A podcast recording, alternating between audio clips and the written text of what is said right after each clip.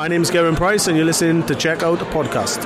180. He literally just got within touching distance. If he hits double five, he can actually touch it. It will belong to him. Gary Price is the champion of the world. He beats Gary Anderson by seven sets to three. Gary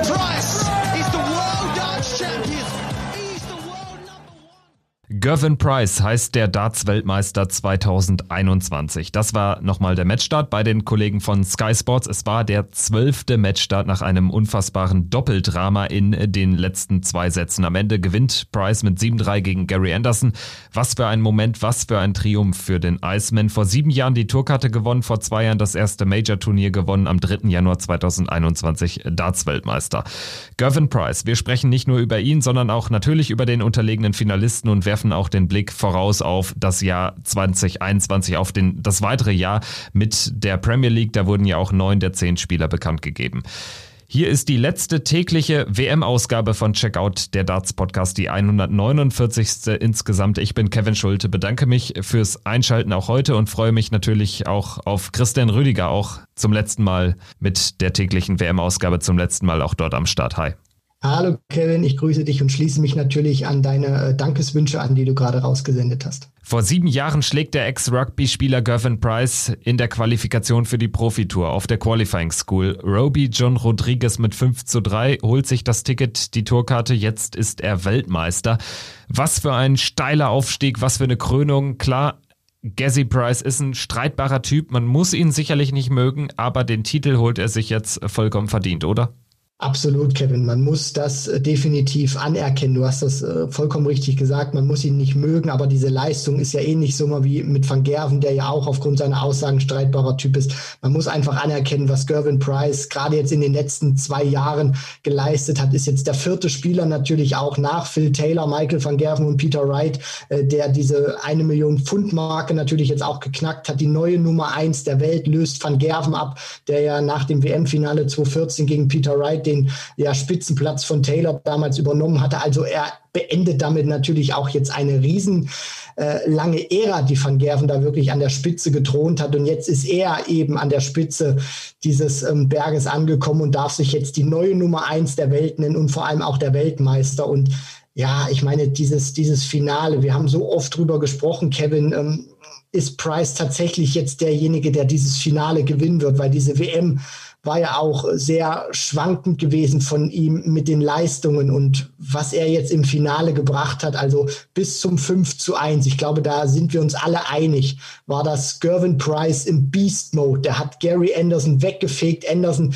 der es nicht geschafft hat, sein Niveau da wirklich nach oben zu schrauben und Price vom Scoring her brutal. Von der Doppelquote hat er nahezu in diesen ersten sechs Sätzen alles weggebimst, was sich ihn vor die Flinte geworfen hat. Das war beeindruckend. Natürlich hinten raus wurde es ein bisschen ein Doppeldrama gewesen, aber das soll seine Leistung überhaupt nicht schmälern, was er da teilweise gespielt hat. Das hat mich so ein bisschen auch an Rob Cross erinnert, an sein, in seinem WM-Finale gegen Taylor. Da war ja auch unmenschlich auf die Doppel gewesen. Und bei Price war das wirklich bis zum 5 zu 1, beziehungsweise dann, wo er natürlich auch noch äh, 6 zu 2 dann geführt hat, war das wirklich eine riesengroße Leistung von ihm. Und deswegen, er hat sich diesen Titel einfach so dermaßen verdient. Das war eine Mega-Leistung von Gazzy Price. Ja, das Scoreboard äh, spricht natürlich am Ende auch eine klare Sprache. 26-18 in den Lecks, 7 zu 3 in den Sätzen.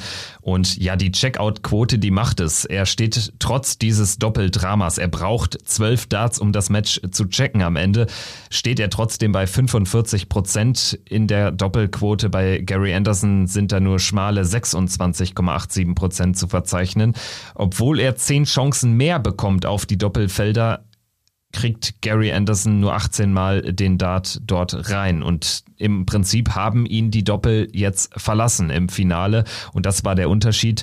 Gazzy Price spielt sein 100er Average, den er zuletzt jetzt immer gespielt hat bei diesem Turnier. Er hat sich mit den Aufgaben sukzessive gesteigert und er legt den Grundstein. Und da bin ich deiner Meinung ja, in den ersten sechs Lecks, also damit 5-1 rauszugehen, ist natürlich brutal und das ist einfach eine zu große Hypothek gewesen für Anderson, der dann am Ende natürlich nochmal rankommen kann. Auch das gehört zur Wahrheit äh, des Spielverlaufs und äh, wer weiß, wenn äh, Price dann nochmal drei weitere Lecks entfernt ist äh, vom, vom Titel, dann wird das nochmal eine ganz enge Kiste. Also ich hätte schon ganz gerne, wenn ich ehrlich bin, nochmal einen elften Satz zumindest gesehen, in dem Anderson Anwurf gehabt hätte.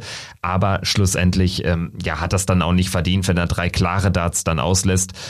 Gassi Price nutzt Nummer 12 zum Match und zum Titel und zum Weltranglistenplatz Nummer 1. Lass uns doch vielleicht nochmal äh, chronologisch in die Partie reingehen und so ein bisschen den Matchverlauf analysieren, Satz für Satz. Äh, wenn wir direkt auf den ersten blicken, der hat ja schon einen kleinen Fingerzeig gegeben, wohin das Match geht. Denn Gary Anderson kommt eigentlich gut rein für 2-0, muss den Satz dann auch klar mit 3-0 gewinnen. Er hat Satzstarts. Price kommt zurück und ähm, das mit einem Doppelbreak. Also Anderson hat den Satz begonnen, darf also auch die, äh, die Legs 3 und 5 beginnen und trotzdem kriegt er den Satz nicht nach Hause. Und äh, das, obwohl eben Price da wirklich nervös reinstartet, dann allerdings natürlich an Vertrauen gewinnt durch diesen Satzgewinn. Und ja, da tut auch dann äh, das 1 zu 3 gegen sich in Satz 2 eigentlich äh, dem keinen Abbruch, weil durch diesen Satzgewinn ist er früh halt äh, auf dem Scoreboard und ich glaube, das äh, hat ihm dann Selbstvertrauen gegeben. Definitiv. Wir hatten ja so oft über diesen Start gesprochen, dass der für Gervin Price wohl wichtiger werden wird als für Gary Anderson, weil Anderson eben diese Situation auch kennt. Er hat sein fünftes Finale gespielt und für Price war es eben das erste. Und er hat das ja auch gesagt, ähm, dann bei den Kollegen im Interview von Sky Sports, dass so ein WM-Finale auch nochmal was anderes ist und er verdammt nervös war. Du hast auch gesagt, er war nervös ich hatte so ein, so ein bisschen den Eindruck, obwohl das äh, nahezu das, das Gleiche ist oder identisch ist, auf mich hat er zumindest in der Außenwirkung im ersten Satz nicht so sonderlich nervös gewirkt, aber er hat auf mich wirklich einen sehr angespannten Eindruck gemacht. Das äh, kann man dann als nervös oder an, angespannt bezeichnen, ist ja in der Hinsicht auch das Gleiche und ich glaube, das spielt auch auf dasselbe ähm, hinaus, was wir da aussagen wollen. Und man hat ja dann auch wirklich gemerkt, Anderson ist mit der Situation vertraut, schafft dann auch früh das Break, zieht mit 2 zu 0 davon, muss das eigentlich genauso wie du gesagt hast, Kevin, mit 3 zu 0 gewinnen und lässt dann eben aus und Price ist da und meldet sich dann auch sofort zum allerersten Mal mit den Emotionen und das gab ihm dann auch sehr viel Vertrauen, fand ich, dieser, dieser Leckgewinn, da hat er sofort ein gutes Gefühl dann gehabt, geht ja dann auch mit einer 75 Prozent Quote aus diesem ersten Satz, also 3 auf 4 und spielt dann auch einen sehr guten äh, Decider Gervin Price und Anderson eben nicht. Und den haben vor allem in dieser Anfangsphase die 140er gefehlt, also der hat wirklich gute Aufnahmen gespielt gespielt, aber keine sehr guten. Viele Aufnahmen mit ein Triple Gary Anderson, aber das hat dann eben nicht gereicht gegen Price, der immer besser dann noch nach seinem Leckgewinn reinkam und auch allgemein fand ich Anderson, das hat sich ja dann durch die Partie gezogen, aber es fiel auch schon in der Anfangsphase auf. Vom Score her nicht so stabil, Kevin. Der hat große Probleme mit seinem ersten Dart gehabt, der war in der Anfangsphase noch nicht justiert und er hat das über die gesamte Matchdauer nicht so wirklich in den Griff bekommen und ähm, dann musste man ja eigentlich schon die Sorge haben, dass Anderson diesen zweiten Satz auch verliert, aber die 128 leitet dann nochmal die Wende ein, dann checkt er auch schnell, dann steht es wieder eins zu eins. Und äh, was man dann auch gesehen hat, er hat äh, gute Momente gehabt, die 128, dann die 170 im nächsten Satz. Aber das Problem war, äh, dass das Price einfach auch perfekt oder wirklich wahnsinnig brutal auf die Doppel 20 unterwegs war und dazu auch noch ein besseres Scoring hatte und Anderson teilweise auch wirklich bei eigenen Lecks gezwungen war, hohe Finishes rauszunehmen. Und das geht dann manchmal gut, aber das geht nicht immer gut. Und das hat dann Price auch wirklich brutal ausgenutzt. Die Doppel 20 war, wie am Tag zuvor, die Doppel 10 war ein ganz wichtiger Baustein. Also, dass der was ausgelassen hat in der Anfangsphase, habe ich da selten gesehen, beziehungsweise gar nicht. Und äh, da hat er natürlich auch Anderson früh den Zahn gezogen und das Match sehr schnell auf seine Seite gezogen. Ja, diese 170 vielleicht auch exemplarisch im dritten Satz. Er checkt die äh, 170, den Big Fish zum 1 zu 2, aber das war's auch schon an Highlights.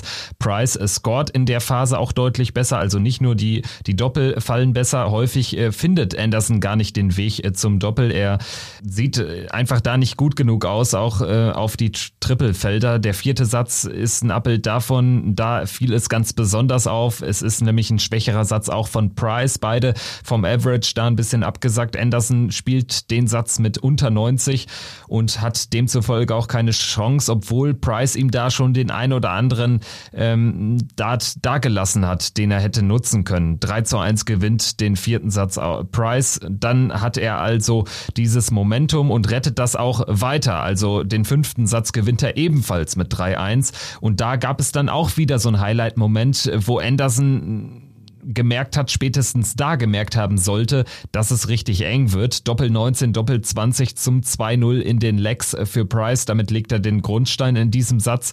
Und ja, obwohl er dann auch nochmal zwei Doppel hintereinander auslässt im dritten Leg, das war, glaube ich, das erste Mal im Spiel überhaupt, dass er zwei Doppel hintereinander ausgelassen hat. Ähm, er kann dann da auch nicht von profitieren, Gary Anderson. Er holt dann zwar mal so ein Leck relativ glücklich, aber ähm, das war's dann auch schon, genauso wie eben die 170 zuvor. Also äh, das äh, war insgesamt zu wenig und insofern Price dann 4-1 in Führung gegangen und danach reden wir über diesen famosen sechsten Satz von Price, den er in 33 Darts gewinnt. Unfassbar. Also ein 10 Data dabei, ein 11 Data und ein 12 Data. 33 Darts für drei Lecks. Dazu 9er auf Doppel 12 verpasst. 106 36er Average in dem Satz. Also er hat im Schnitt einfach ein 11 Data pro Leck gespielt. Absolut irre. Ja, definitiv. Das war die Phase, wo bei Price sozusagen alles funktioniert hat. Also diese Doppel-Doppel-Kombination, die du da auch angesprochen hast, wo er 97 Punkte checkt, einfache 19 Doppel, 19 Doppel 20, aber auch andere Doppel haben gut funktioniert in, in dieser Phase, wie die Doppel 9 oder die, die Doppel 11 und das war wirklich Alarm für Anderson, der es auch nicht geschafft hat, da vom Scoring dagegen zu halten, der es nicht hinbekommen hat, diesen Express auch mal wirklich anzuschmeißen und Price auch wirklich so herausfordern zu können. Und der fegte da auch wirklich in dieser Phase über Anderson hinweg. Und da haben die Alarm Alarmglocken bei allen Gary Anderson-Fans und auch bei Gary Anderson geschrillt, weil Anderson wusste, wenn ich mein Niveau nicht hochschraube, dann gehe ich hier baden und dann kann das Ding auch in den nächsten 20, 25 Minuten vorbei sein. Dann wird wahrscheinlich noch das längste, was andauern wird, die Pausen immer sein.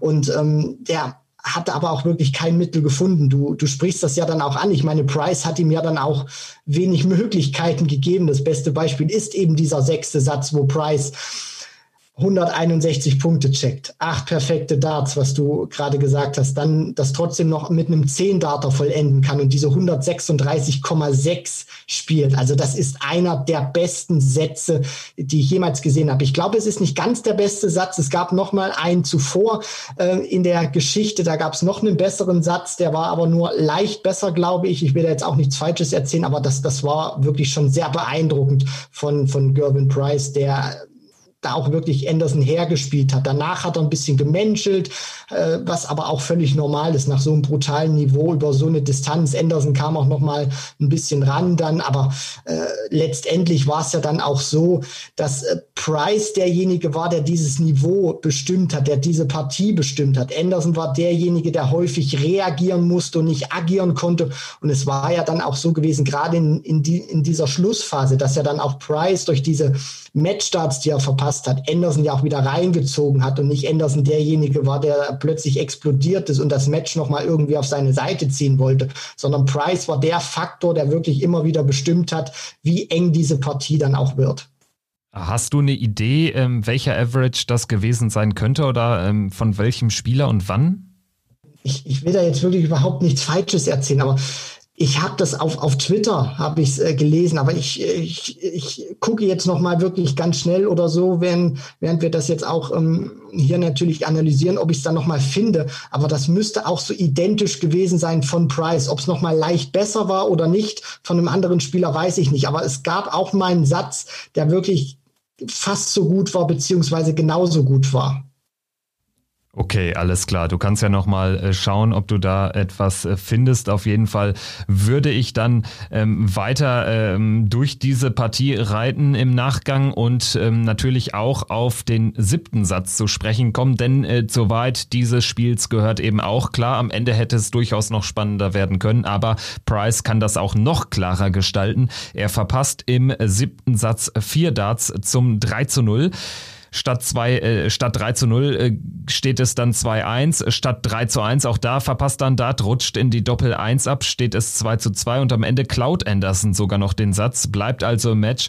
Und das war dann ähm, ja so dieser letzte Moment, wo man dachte, vielleicht kann das nochmal eine Wende geben, aber Jesse Price hat dann äh, vor allen Dingen im Decider des achten Satzes, wo Anderson keine Chance hat, wo er gar nicht äh, aufs Doppel werfen darf, äh, da dann nochmal eine Duftmarke gesetzt. Ich glaube, das war dann auch nochmal ein ganz wichtiger Satz und der bildete dann auch letztlich die Vorentscheidung, weil natürlich aus einem 6-2 heraus spielt es sich dann schon entspannter.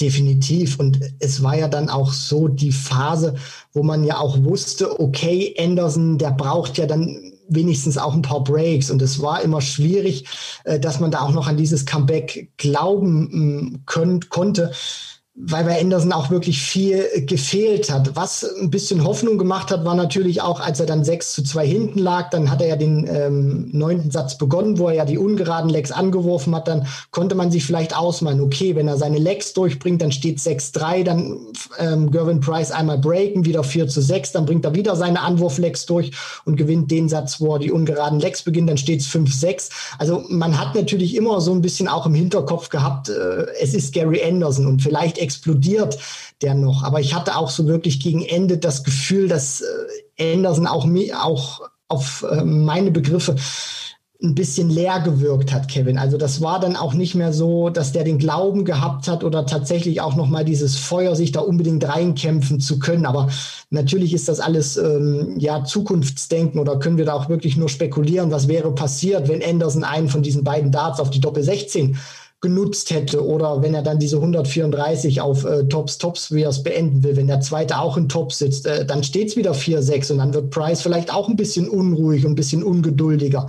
Weil man hat das ja gesehen, das hat ihn genervt, dass er so viele Matchstarts vorbeigeschrubbt hat und ähm, da hat er vielleicht auch ein bisschen den Fokus verloren und Anderson kam dann noch mal ein bisschen ran. Aber am Ende muss man auch sagen, es wäre vielleicht auch ein Stück weit zu viel des Guten gewesen. Und ähm, ich habe jetzt gerade noch mal geguckt, Kevin, weil ich ja äh, das gerade angerissen hatte mit, mit diesem Satz. Da ist es mir noch mal eingefallen. Gary Anderson hat ja mal bei der WM 2016 im Halbfinale gegen Jelle Klaassen gespielt. Und da gab es ja auch diesen einen famosen Satz von Anderson, wo er, glaube ich, 12 Darts, 13 Darts und dann den neuen Data spielt. Das war ja auch so ein ähnlich furioser Satz, wie den jetzt Gervin Price gespielt hat. Ich glaube, der ist leicht ein bisschen schlechter gewesen oder ge genauso gut, aber es war auf jeden Fall stand dem Satz von Price, den er da gespielt hat, in nichts nach, um das jetzt noch mal ganz kurz nachzuschieben. Also 12, 13, 9 meinst du, waren das damals? Genau, also das, das müssten neun gewesen sein, weil Anderson ist ja, glaube ich, damals im zweiten Satz oder im ersten. Genau, äh, es war, es gab auf jeden Fall Neuner. Also ich weiß halt nicht genau. mehr, ob, wie die anderen ausfielen. Wenn es 12, 13, 9 waren, dann waren es 34 Darts, dann müsste der natürlich etwas schlechter sein, ne, als der ja. 136er Average. Wir versuchen das nochmal rauszufinden, ob es jetzt wirklich der, der All-Time-High war. Auf jeden Fall war es ein relativ guter Satz, sagen wir es mal so. Also 136er Average, das kann man mal versuchen ähm, im Keller nachzuwerfen. Also Gervin Price mit einem famosen Satz. Am Ende war es dann weniger famos, lag an der Doppelquote, du hast es äh, angerissen. Ähm, Satz 9 geht dann nochmal an Gary Anderson, weil Price unfassbaren neun Matchstarts verpasst, darunter auch einige auf die Doppel 10. Übrigens, die Doppel 10, die lief heute dann eben nicht so gut, beziehungsweise er musste sie selten spielen, weil er ähm, über weite Phasen der Partie einfach auf Doppel 20 äh, brutal war. Aber das alles hat ihm nichts genützt. Im neunten Satz ging gar nichts, im zehnten Satz zunächst auch nicht. Da hat er auch nochmal zwei Matchstarts ausgelassen. Anderson verpasst aber drei klare, um äh, diesen äh, Satz äh, zu holen, um das 4-6 äh, zu schaffen. Und am Ende war es dann Matchstart Nummer 12. Äh, Gervin Price äh, gewinnt das Ding mit 7 zu 3. Und vor allen Dingen fand ich ganz cool, wie er dann vor seinem letzten Matchstart, also der dann wirklich drin war vor dem finalen Dart, wie er dann nochmal über die komplette Bühne gegangen ist und ähm, auch nochmal bis wirklich äh, vor die Sid Waddell Trophy, bis vor diesen 25 Kilogramm schweren Weltmeisterpokal gegangen ist. Also das war nochmal eine schöne Szene und ähm, eine Szene, die auch Gervin Price ganz gut beschreibt. Also er scheut dann auch nicht diesen Anblick und ähm, ja, er ist ja wirklich äh, der Iceman, weil er eigentlich äh, so kühl dann auch auf die Doppel ist in den wichtigen äh, Momenten. Man hat ihm jetzt äh, diesmal angemerkt, dass das alles dann doch noch eine Spur größer ist als alles, was er zuvor gespielt hat hat und gewonnen hat. Aber am Ende, also irgendwann, ja, landet der Dart halt auch mal im Doppelsegment. Das ist absolut richtig und irgendwann ist es ja dann auch so, dass äh, so ein Weltklasse-Spieler wie Gervin Price, der kann ja dann nicht endlos alles vorbeischrubben und wenn Anderson dann diese, diese Tür oder dieses Scheunentor, was ja dann auch Price für ihn nochmal geöffnet hat, wenn er da nicht durchgeht, dann ist er auch wirklich selber schuld und irgendwann ist dann auch die Klasse von Price zu gut, dass er sich dann auch noch mal sammelt, dass er vor allem auch weiß, wie er dann mit so einer Situation auch noch mal umzugehen hat, vielleicht noch mal ein bisschen zetteln, ein bisschen ruhiger sein und dann äh, sticht er einfach gnadenlos zu und ähm, ja, das ist dann auch in der Hinsicht dann nicht verwunderlich, dass er es dann auch irgendwann zumacht.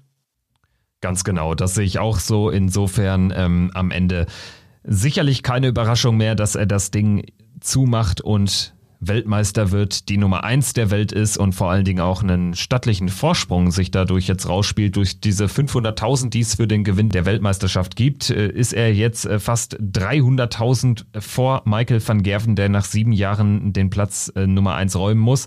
Insofern muss er schon einiges dafür tun oder es muss einiges schief laufen, dass er nicht als Nummer eins in die Mission Titelverteidigung bei der WM 2022 geht.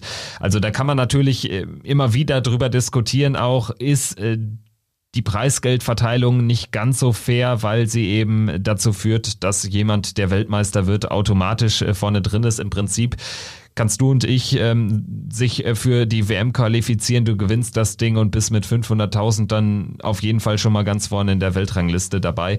Ja, das ist äh, eine andere Frage, die können wir vielleicht nochmal in der, in der großen WM-Nachlese in einer Sonderfolge dann in den kommenden Tagen nochmal besprechen, aber ich meine, dass er die Nummer eins geworden ist, das entspricht eigentlich schon dem Verlauf der letzten eineinhalb Jahre, würde ich sagen, weil eben Michael van Gerven für seine Verhältnisse auch wenig gewonnen hat und ja, zweimal in Folge den Weltmeistertitel nicht hat erringen können. Da finde ich es dann eigentlich auch okay und da bildet die Weltrangliste, die Order of Merit jetzt auch schon etwas Richtiges ab. Price Halbfinale und Finale, Wright Finale und äh, äh Drittrunden aus, Van Gerven Finale und Viertelfinale aus. Insofern ist das eigentlich die korrekte Nummer eins, oder?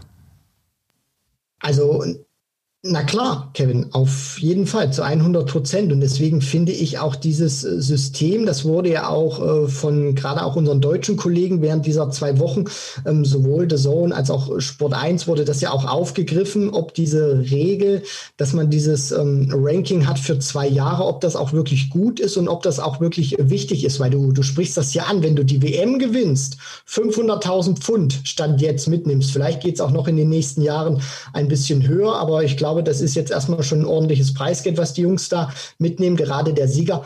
Dann bist du da auch äh, wirklich drin und äh, dann weißt du auch, du wirst da nicht rausgekickt werden, selbst wenn du bei den nächsten Major-Turnieren immer in der ersten Runde rausfällst, weil du hast eben diese 500.000 Pfund dir eingespielt. Das war ja auch etwas, was Rob Cross sehr lange in den äh, Top 4 gehalten hat. Jetzt ist er ja wieder drin, auch aufgrund von Michael Smith und Nathan Aspinall und der Finalniederlage von, von Gary Anderson. Und ja, es ist das wichtigste Turnier im Jahr. Aber man muss auch schon sagen, gerade das Preisgeld für den Sieger fällt natürlich im Vergleich zu anderen Ranking-Turnieren wie dem Matchplay, den Grand Slam oder auch den World Grand Prix fällt es natürlich ab. Die Premier League nehme ich da jetzt auch mal raus mit äh, Glenn Durant aber es ist natürlich schon so, ähm, es verzerrt auch ein bisschen, weil es äh, gerade Spielern ein sehr großes Polster gibt für die kommenden Jahre. Aber ich meine, das ist bei, bei allen Major-Siegern so. Ich meine, ein Nathan Aspinall, den hast du nach seinem UK Open-Erfolg äh, nicht, nicht rausbekommen, weil der eben dieses Preisgeld drin hat. Dimitri Vandenberg, José de Sousa wirst du jetzt auch erstmal die nächste Zeit nicht aus den ähm, Top 16 beziehungsweise Top 10 rausbekommen oder geschweige denn aus den Top 20. Also so weit werden sie da überhaupt nicht absacken, weil sie eben auch diesen, diesen großen Major-Erfolg drin haben. Und äh, muss ich ganz ehrlich auch sagen, finde ich gut, weil so äh, werden die Jungs auch getestet, so werden sie weiter auf hohem Niveau gehalten. Das, deswegen, äh, natürlich ist ein riesengroßer Brocken, Kevin, aber am Ende, wenn du die WM gewinnst, dann hast du es dir verdient und dann hast du auch gezeigt, du bist kein One-Hit-Wonder. Die Weltrangliste ist nun mal auch äh, nicht irrelevant äh, für die Premier League Nomination. Die Premier League äh, findet in 2021 wieder mit äh, zehn Teilnehmern statt, also ohne Contender. Das hatten wir gestern oder in den vergangenen beiden Folgen auch angerissen. Und in Top 4 und das heißt, die vier sind sowieso gesetzt. Wildkarten vergeben PDC und Sky Sports an Gary Anderson, an Glenn Durant als Premier League Champion, an äh, den Runner-Up der Premier League, an Nathan Aspinall, an Matchplay Champion Dimitri Vandenberg und an äh, neben Vandenberg den äh, zweiten Debütanten, diesmal an den Portugiesen José de Sousa, den Sieger des Grand Slam of Darts. Und Platz Nummer 10, der wird noch bekannt gegeben, so rund um Ostern hat Matt Porter gesagt. Ja, was ist davon zu halten? Vielleicht, ähm, bevor ich hier zu einer kleinen Wutrede ansetze im Anderson-Style, nein, aber ähm, vielleicht äh, kannst du erstmal darlegen, ganz kurz, was, was hältst du davon, äh, dass man jetzt noch nicht das komplette Feld bekannt gibt? Also ich bin ehrlich gesagt äh, zwiegespalten, weil ich mich auch frage, was erhofft man sich jetzt davon, dass man jetzt wirklich neun von zehn bekannt gibt und man sagt, wir haben, Matt Porter hat das ja dann auch so gesagt bei Sky, man hat lange drüber nachgedacht, ob man jetzt wirklich zehn direkt nominiert oder ob man nochmal gefühlt den Spielern die, die Möglichkeiten gibt. Und er hat ja da auch explizit ein paar genannt, wie den Bullyboy Michael Smith, wie James Wade, wie Dave Chisnell und natürlich auch Dirk van Dijvenbode, über die wir auch alle gesprochen haben. Und ähm, ja, ich meine, es wird jetzt auf das Masters ankommen, wo ja van Dijvenbode ähm, in der Hinsicht äh, nicht mit dabei ist, aber die anderen drei Spieler. Aber ich frage mich natürlich auch, man verschiebt die Premier League, man möchte so rund um Ostern damit ähm, anfangen, weil man natürlich dieses Riesenturnier über so viele Wochen zumindest vor Zuschauern spielen möchte. Sicherlich noch nicht ausverkauft, das wird noch nicht realistisch sein, aber man möchte zumindest vor Zuschauern spielen. Deswegen finde ich es nachvollziehbar, dass man ähm, bis Ostern oder dass man da ab Ostern starten will, weil äh, die Briten, die impfen ja auch deutlich schneller, als äh, das in Deutschland der Fall ist. Deswegen, Barry Hearn hat ja sich da auch schon auf Twitter stark gemacht, hat ja auch davon schon gesprochen, dass wenn man äh, alles richtig macht in UK, wenn man die Impfdosen schnell und ähm, zügig organisiert, dass man bis Ostern eigentlich fertig ist und die Pandemie und das Virus besiegt hat. Das ist mir ein bisschen zu viel Optimismus. Das ist vielleicht auch wieder ein Barry Hearn-Style. Aber das zeigt ja auch schon, dass, dass äh, er da sicherlich schon in Gesprächen auch ist. Er hat ja da sicherlich den einen oder anderen guten Kontakt in die Politik und man natürlich schon darauf hofft, dass man die Fans zumindest in UK wieder ab Ostern reinlassen kann. Aber ich halte ehrlich gesagt nicht sonderlich viel davon, weil ich meine, was wird ja jetzt noch gespielt, Kevin? Die Q-School wurde ja auch in den Februar unter anderem rein verlegt, wurde ja auch nach Niedernhausen jetzt verlegt, unter anderem die europäische Q-School, wo ja auch Van Barneveld stattfindet, äh, äh, ähm, spielen wird. Jetzt hast du eben mit dem Masters, wo eben Chizzy, wo Wade, wo ähm, Smith dabei sind, Van Dijvenbode, der, der von Matt Porter auch genannt wurde, spielt nicht mit. Das heißt, er hat ja rein theoretisch gar keine Chance, sich da in den Vordergrund zu spielen. Vielleicht gibt es ein paar Pro-Tour-Events im Februar, aber ich, ich weiß ehrlich gesagt nicht, äh, was, was das soll, weil so stellt man die Spieler noch unnötig unter Druck und äh, sagt so irgendwie hier, äh, fightet noch irgendwie diesen, diesen letzten Platz aus, weil ich meine, es hätte durchaus Möglichkeiten gegeben, sofort jetzt einen zu nennen, weil ich meine, Espinel ist auch sicherlich ein bisschen streitbar gewesen nach dem schwachen Jahr. Deswegen äh, übergebe ich jetzt das Wort an dich, Kevin, aber ich kann damit ehrlich gesagt nicht so viel anfangen, dass man so ein, so ein äh, Wischiwaschi jetzt macht und noch einen praktisch außen vor lässt. Also ich kann es wirklich absolut nicht nachvollziehen. Das zeigt mal wieder, dass die PDC eben sich auch gar nicht als, als Verband versteht. Also häufig ist ja die Rede dann auch in Darts äh, ferneren Medien von dem Darts-Verband PDC. Es ist eine Firma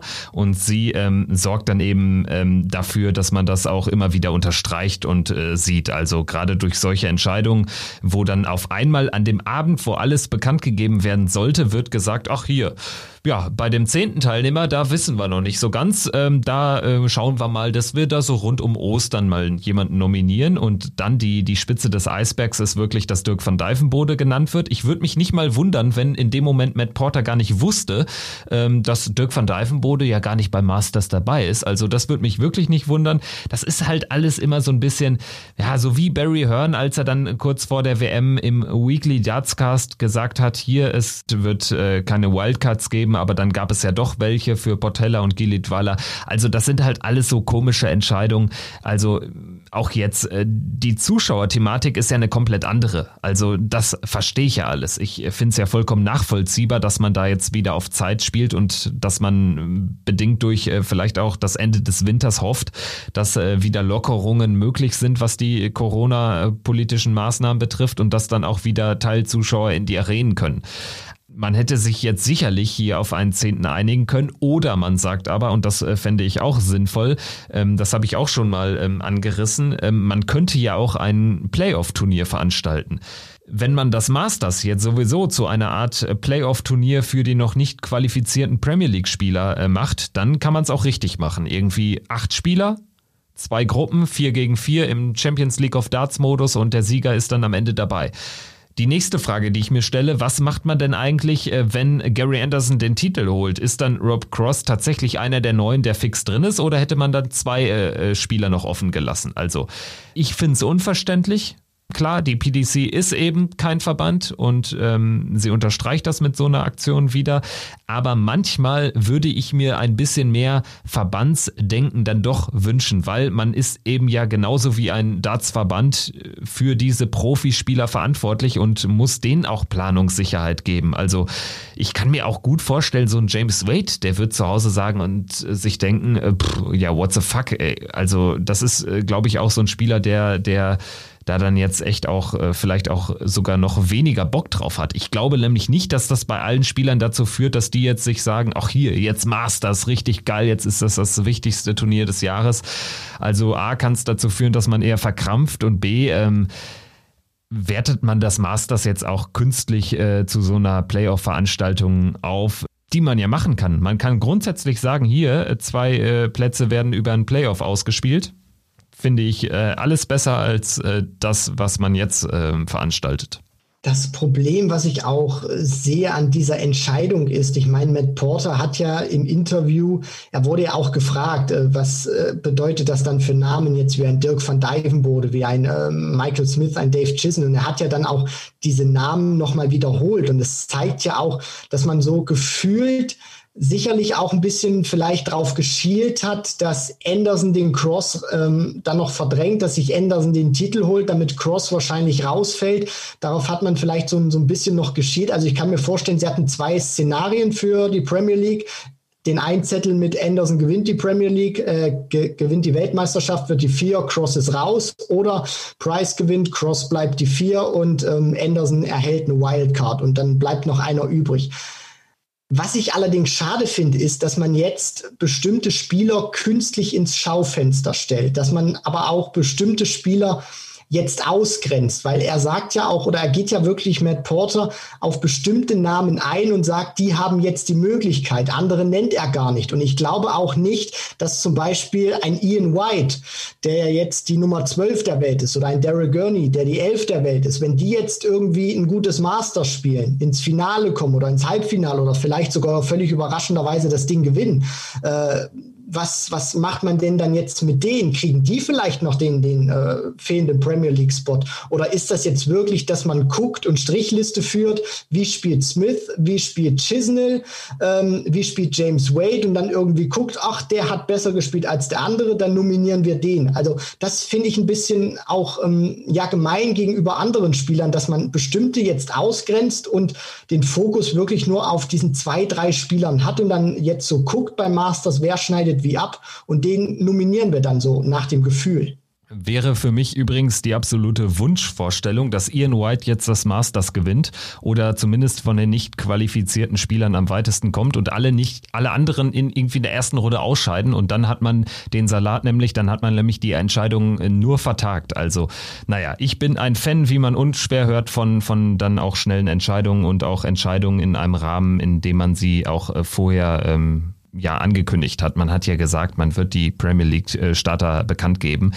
Wenn man im Vorfeld der WM zum Beispiel sagen würde, hier, äh, neun Spieler werden wir am Abend des Finals bekannt geben und die Nummer zehn, da behalten wir uns nochmal vor, was denn dann noch die, die verbleibenden Wochen und Monate so mit sich bringen, bin ich damit auch einverstanden. Aber so äh, gefällt mir das irgendwie nicht, nicht so ganz. Ansonsten, ähm, um diese WM aber nicht mit, mit so einem äh, Rand gegen die PDC zu beenden, muss man ja schon sagen, und das äh, würde ich jetzt auch in dieser Folge nochmal machen, natürlich gibt's noch die, die große WM-Abschlussanalyse, ähm, aber in dieser Folge sei eigentlich nur von meiner Seite aus nochmal gesagt, obwohl es nur an einem Abend, nur an Abend Nummer eins Zuschauer gab, obwohl das alles eine herrlich bekloppte WM und auch eine komplizierte Weltmeisterschaft war ohne Zuschauer, muss man schon ein großes Lob aussprechen für die Organisation des Ganzen. Also es gab auch Kritikpunkte oder es gibt auch Kritikpunkte, zum Beispiel, dass es keine Zoom-Pressekonferenzen gab, dass da wirklich nur einige wenige Medienvertreter in England ähm, ähm bevorzugt behandelt worden sind. Ansonsten muss man aber sagen, äh, das war schon ein geiles Turnier und äh, die Zuschauer haben erstaunlicherweise dann doch relativ wenig gefehlt. Und äh, ich hatte jetzt auch schon bei NTV einmal geäußert in einem Text, ähm, dass ich der Meinung bin, ein Gutes hat diese Thematik, dass keine Zuschauer da waren, denn man hat gesehen, dass äh, dieser Sport auch mit seinen sportlichen Geschichten ähm, sehr viele Schlagzeilen produzieren kann, auch in der deutschen Medienlandschaft.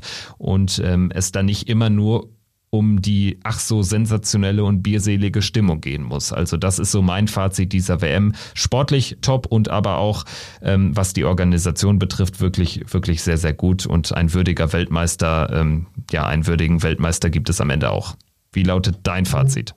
Ja, wir sprechen natürlich auch immer über die äh, Faszination Darts. Dieses Wort Faszination wird mir auch immer so ein bisschen inflationär im Zusammenhang mit Darts ähm, verwendet, weil es eben ja auch sowas Außergewöhnliches, Kevin. Dieser Kontrast eben aus Konzentrationssport mit dieser bierseligen, fast schon Oktoberfeststimmung, die man im Hintergrund hat, alle bunt angemalt oder kostümiert.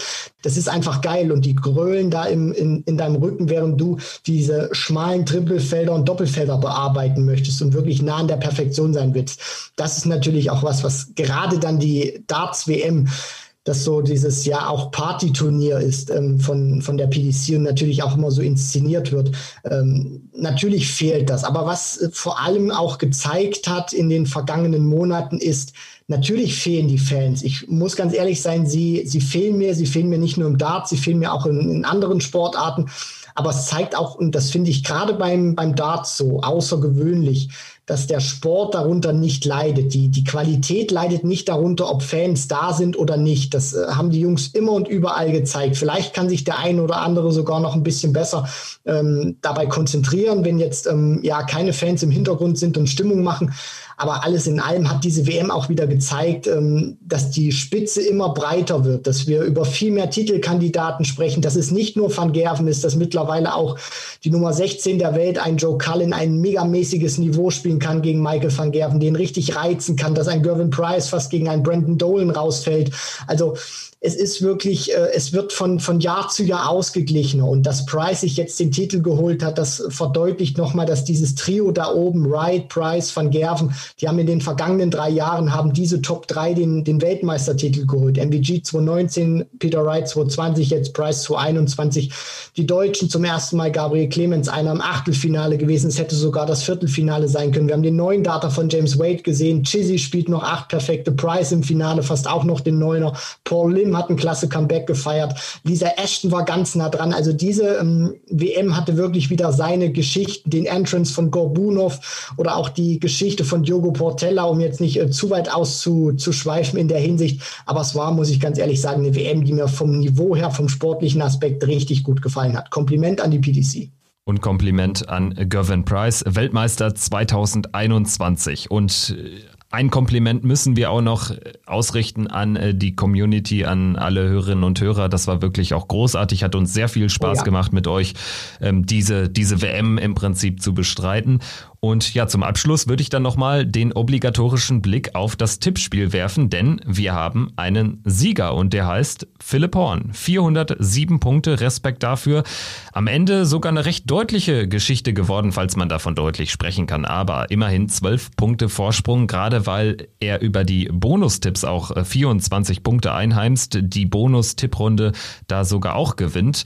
Übrigens, da bin ich auf Platz zwei mit 20 Zählern, geteilter Zweiter. Also das war in Ordnung, den Weltmeister richtig getippt, aber Schande über mich 167. insgesamt. Also da lief wenig zusammen. Gazzy Price äh, verhilft ihm da auch dann noch zu einem äh, Spieltagserfolg mit vier Punkten. Er hat 7-5 getippt, sein Konkurrent CK3 7-5 für Anderson. Der landet aber trotzdem auf Platz 2 und Platz 2 bedeutet, äh, CK3 gewinnt ein äh, Buch von Elmar Polke und äh, das werden wir ihm dann natürlich zukommen lassen, werden da mit ihm Kontakt aufnehmen jetzt in den nächsten Tagen und werden das natürlich auch tun mit Philipp Horn, den äh, Sieger, der gewinnt eine Limited Darts Edition von Marcel Scorpion. Herzlichen Glückwunsch. Alle anderen, die vor Sarah Milkowski gelandet sind, können aber auch noch auf den Preis hoffen da wird nochmal ausgelost. Also alle, die vor Sarah Milkowski äh, landen oder gelandet sind, kommen in einen Lostopf und ja, haben dann auch nochmal eine Chance auf den Preis. Christian, dein Fazit äh, von dieser WM, was das Tippspiel betrifft. Ich glaube, du bist vor mir gelandet. Dazu erstmal herzlichen Glückwunsch, aber ich finde dich hier auch in den ersten Plätzen so gar nicht. Ja, Kevin, äh, erstmal Dankeschön dafür. Platz 156 war es dann am Ende gewesen. Es gab mal so eine ordentliche Phase bei mir, wo ich an den 100 gekratzt habe, wo ich dann auch fast drin gewesen wäre. Aber äh, ja, gerade so die, die Endphase, dann hat mir auch ein bisschen äh, das Genick gebrochen oder war da nicht mehr ganz so gut. Anderson getippt als Weltmeister, Chizzy gestern nochmal weiter gesehen. Das sind dann natürlich auch so ein paar Sachen. Ja, bei den bei den Bonusfragen hatte sich das relativ früh erledigt, weil die Jungs äh, relativ früh dann auch raus waren. Von daher, ähm, ja, ich bin da nicht ganz so zufrieden mit mir, aber ich muss ganz ehrlich auch sagen, äh, unter anderem mit, mit CK3 und auch Philipp Horn, wer da so grandios tippt über die ganzen 16 Tage, ihr habt euch das verdient. Alle anderen drücke ich auch die Daumen, dass ihr noch dieses Paket von Sarah Milkowski abstauben können. Und ja, ich muss ganz ehrlich sagen, es war auch meine erste Erfahrung mit, mit Tippspiel, Kevin, und es hat großen Spaß gemacht, auch wenn ich jetzt nicht auf den Plätzen gelandet bin, die ich mir eigentlich vorgestellt habe. Also es gibt noch Luft nach oben, dann auch für weitere Tippspiele mal sehen, wie äh, das Ganze weiterläuft. Ist äh, sicherlich auch eine Möglichkeit, das äh, weiter zu bestreiten im Jahr 2021. Jetzt erstmal, und das ist natürlich die schlechte Nachricht, gibt es ein paar Wochen keine Darts. Also das Masters dann Ende des Monats wahrscheinlich, die Premier League wird erstmal nicht gespielt, nicht gestartet. Da geht's dann wohl erst so rund um Ostern los.